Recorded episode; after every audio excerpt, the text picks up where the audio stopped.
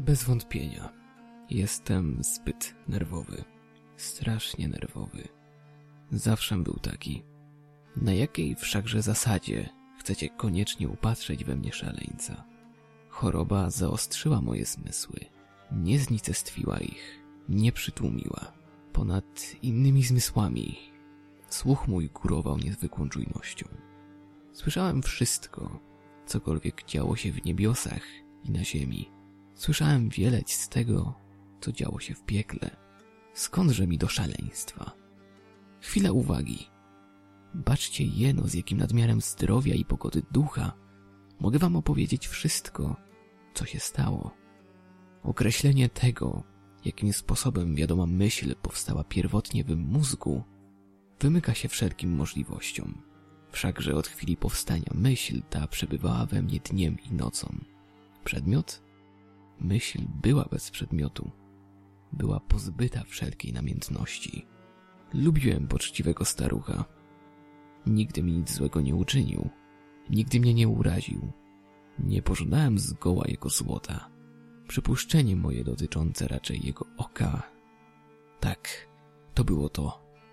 Miał jedno oko podobne do sępiego. Oko pływo-niebieskiego, bielem przesłonięte.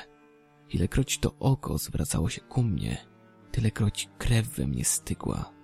I oto zwolna, stopniowo, uknęła mi się w głowie zachcianka odebrania starcowi życia, aby w ten sposób raz na zawsze uwolnić się od jego oka. Otóż właśnie tu tkwi sęk. Sądzicie mnie szalonym.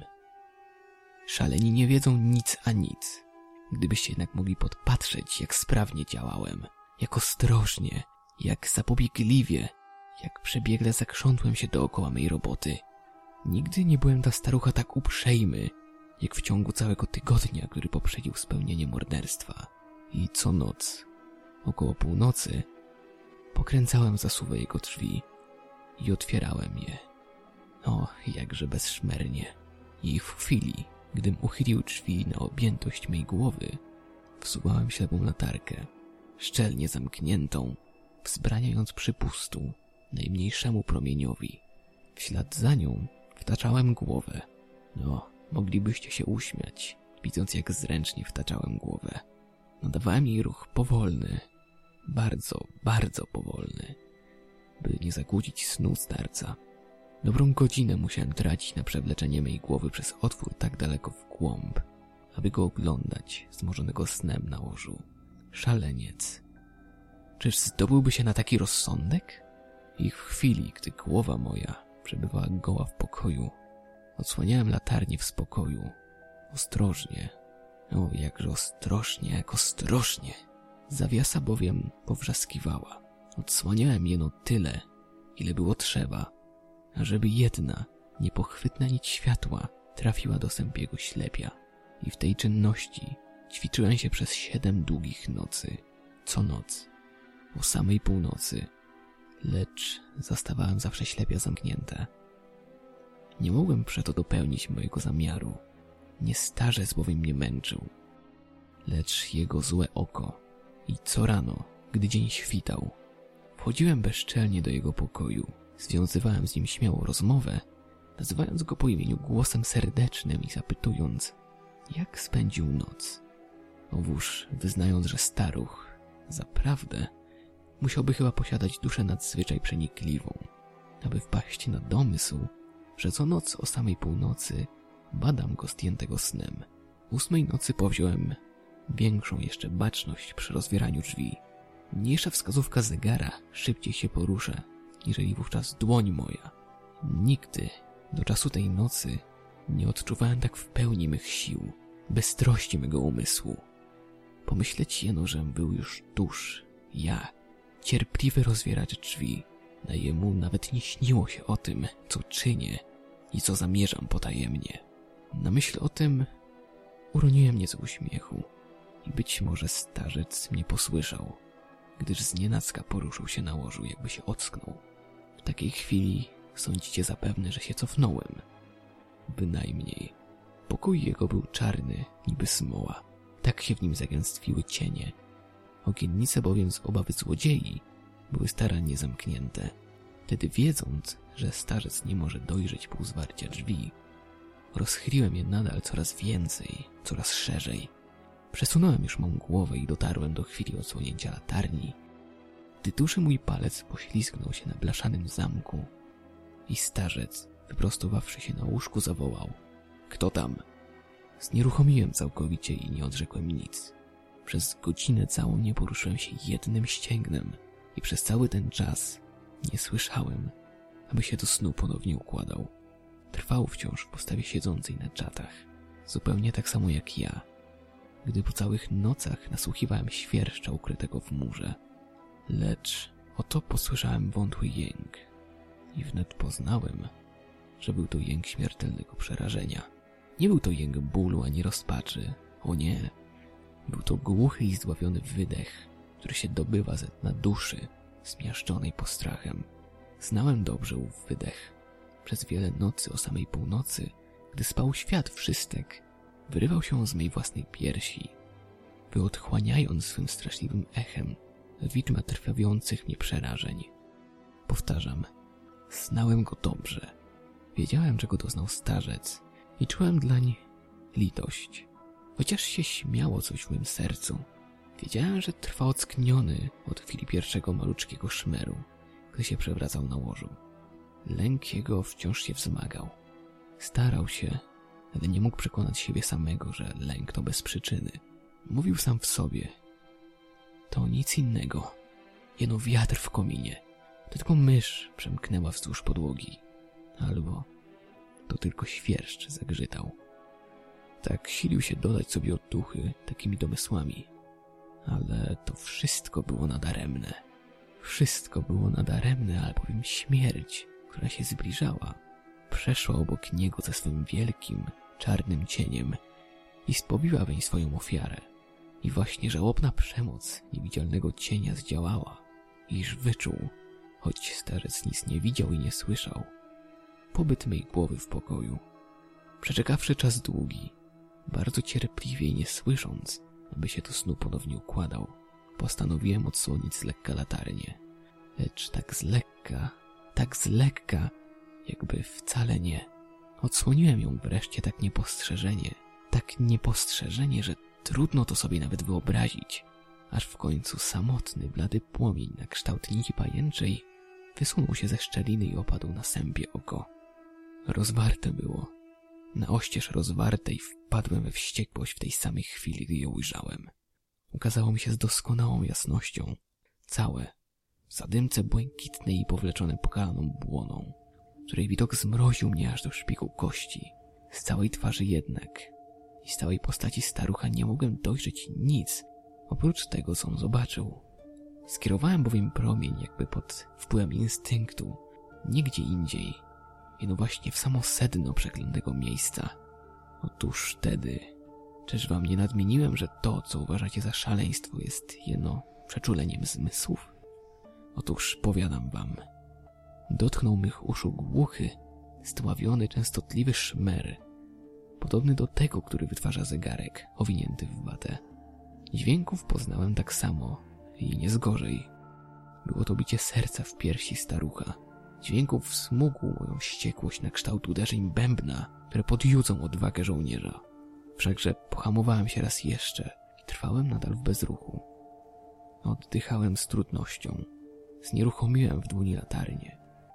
Sposobiłem się do utrwalenia promyka wręcz na samym ślepiu, a jednocześnie serce biło na alarm nieco mocniej. Uderzenia jego nabierały co chwila pośpiechu i nabierały co chwila odgłosu. Według musowego prawdopodobieństwa przerażenie starca dosięgło kresów ostatecznych. Odgłosy owych uderzeń z każdą chwilą, powtarzam, stawał się mocniejszy i mocniejszy. Uważnież mnie słuchacie? Wszakże was uprzedziłem, że jestem nerwowy. I rzeczywiście jestem nerwowy. I oto, w pełni nocy, w pośród przeraźliwego milczenia tego starego domostwa, ów tak osobliwy szmer poraził mnie niepokonanym lękiem. W przeciągu kilku mgnień następnych wciągnąłem się i trwałem nieporuszenie. Lecz odgłos uderzeń wciąż zmagał się i wzmagał. Zdawało mi się, że serce pęknie. I oto ogarnęła mnie troska nowa. Dźwięków mógł dolecieć uszu sąsiada. Godzina starca wbiła. Wyjąc w niebogłosy odsłoniłem nagle latarnię i wdarłem się do pokoju. Staruch wydał jeno tylko okrzyk. Jeden, jedyny. W okamgnieniu cisnąłem nim na ośle po podłogę i przytoczyłem go całym, miażdżącym ciężarem łoża. I tu się dopiero uśmiechnąłem radośnie na widok tak wynagrodzonych trudów. Lecz przez kilka minut serce się ożywało zakapturzonym wdźwiękiem. To wszakże okoliczność nie trwożyła mię zgoła. Nikt bowiem nie mógł przez mury dosłyszeć owego wydźwięku. A i ten się zwola uciszył. Staruch był martwy. Podniosłem łoże i zbadałem ciało. Tak na miejscu padł trupem. Na miejscu. Przyłożyłem mu dłoń do serca i przetrzymałem ją tam kilkanaście minut. Ani śladu tętna. Padł trupem na miejscu. Odtąd już jego ślepie nie będzie mnie dręczyło. Jeśli trwacie w przekonaniu, że jestem szalony, przekonanie owo pierzchnie, gdy wam opiszę, jakich przebiegłych sposobów użyłem dla ukrycia trupa. Noc nachodziła, a ja pracowałem pośpiesznie, chociaż w zmilczeniu. Odciąłem głowę, a potem ręce, a potem nogi, a potem wyłamałem trzy deski z podłogi i złożyłem wszytek zespół pomiędzy dranicami, a potem przystosowałem deski do dawnego miejsca tak zręcznie, tak chwacko, że żadne oko ludzkie, nawet jego oko, nie mogłoby dojrzeć nic podejrzanego. I nic nie było do zmycia, ani jednej plamy, ani jednego śladu krwi. Byłem zbyt tym zapobiegliwy. Nic nie zostało na dnie pełnego przed chwilą cebrzyka. A. Gdy dokonałem tych wszystkich zabiegów, była godzina czwarta i ciemno, jak o północy. Podczas gdy zegar wyzwaniał godzinę, zapukano do drzwi od ulicy. Lekko mi było na sercu, gdy szedłem otworzyć. Czegoż bowiem bać się mogłem. Obecnie weszło trzech ludzi, którzy z przedoskonalonym ugrzecznieniem przedstawili mi się jako urzędnicy policyjni. Pono ktoś z sąsiadów słyszał nocą jakiś okrzyk. Dzięki temu powstało podejrzenie, że zaszło coś złego. Poddano wiadomości do biura policji i ci panowie, urzędnicy, przybyli właśnie jako wysłańcy woli zbadania miejsca. Uśmiechnąłem się. Jakież bowiem miałem powody do obaw. Gościnnie powitałem tych jegomościów. Co do krzyku, rzekłem. Sam właśnie przez sen krzyknąłem. Stary zaś człeczyna, dorzuciłem. Udał się w podróż po kraju. Oprowadziłem mych gości po całym domu. Prosiłem, aby wszędzie zajrzeli i aby zajrzeli dokładnie. Wreszcie wprowadziłem ich do jego pokoju. Pokazałem cały jego dobytek w zgoła bezpiecznym schronieniu i w bezwzględnym ładzie. Przesadzając w zapale ufności we własne siły, niosłem krzesło do pokoju, prosiłem ich, aby spoczęli, podczas gdy sam, zawrotną odwagą, zupełnego triumfu, utwierdziłem swe krzesło w tym samym właśnie miejscu, gdzie były ukryte zwłoki ofiary. Urzędnicy wykazali zadowolenie. Przekonało ich moje postępowanie. Czułem osobliwy błogostan. Usiedli i zagaili rozmowę, byle jakiej treści, a ja zaś wesoło im odpowiadałem. Lecz po upływie pewnego czasu poczułem, że blednę i pożądałem w duszy ich odejścia. Począł mnie dręczyć ból głowy i zdawało mi się, że dzwoni mi w uszach. Oni wszakże nie powstali z swych siedzeń i rozmawiali nieustannie. Dzwonienie wyraźniało. Trwało wciąż i wyraźniało coraz bardziej. Wzmogłem swoją gadatliwość, aby się odczepić od owego wrażenia. Lecz dzwoniło dobitnie i przybrało cechy skoła nieodparte, aż w końcu wykryłem, że to nie w uszach moich dzwoni. Bez wątpienia. Bardzo wówczas pobladłem, lecz gawędziłem ze zdwojoną jeszcze płynnością i głosem podniesionym. Dźwięk wciąż się rozrastał. Co miałem począć? Był to szmer głuchy, zdławiony, częstotliwy szmer niezwykle podobny do tego, który wytwarza zegarek, owinięty w watę. Oddychałem z trudnością. Urzędnicy nie słyszeli jeszcze. Zacząłem gadać szybciej i z większą gwałtownością, ale szmer wzmagał się nieustannie. Wstałem i wszcząłem spór jakieś drobnostki w tonie wielce wzniosłym, z przydatkiem gestów popędliwych, Lecz Mer się wzmagał, wzmagał nieustannie. Czemuż ci ludzie nie chcą stąd odejść? Tam i sam. Ciężkimi, wielkimi krokami zacząłem zmierzać pokój, jakby rozjątrzony uwagami moich rozmówców. Lecz Mer wzrastał miarowo. O Boże, cóż miałem począć? Burzyłem się, plotłem trzy po trzy, przeklinałem, poruszałem krzesłem, na którym siedziałem, szurałem nim po podłodze. Wszakże szmer wciąż trwał i wzmagał się bez końca. Krzepnął coraz bardziej, coraz bardziej i wciąż bardziej. A goście wciąż gadali i uśmiechali się i żartowali. Możliweż to, że nic nie słyszeli? Boże Wszechmogący, nie.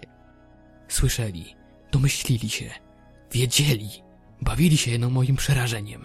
Tak pomyślałem i dotąd jeszcze tak myślę. Wszystko byłoby łatwiejsze do zniesienia okrom tego pośmiewiska. Nie mogłem znieść dłużej uśmiechów. Uczułem, że albo krzyczeć muszę, albo skonać. I teraz jeszcze. Czy słyszycie? Nasłuchujcie. Coraz głośniej, coraz głośniej. Wiecznie głośniej.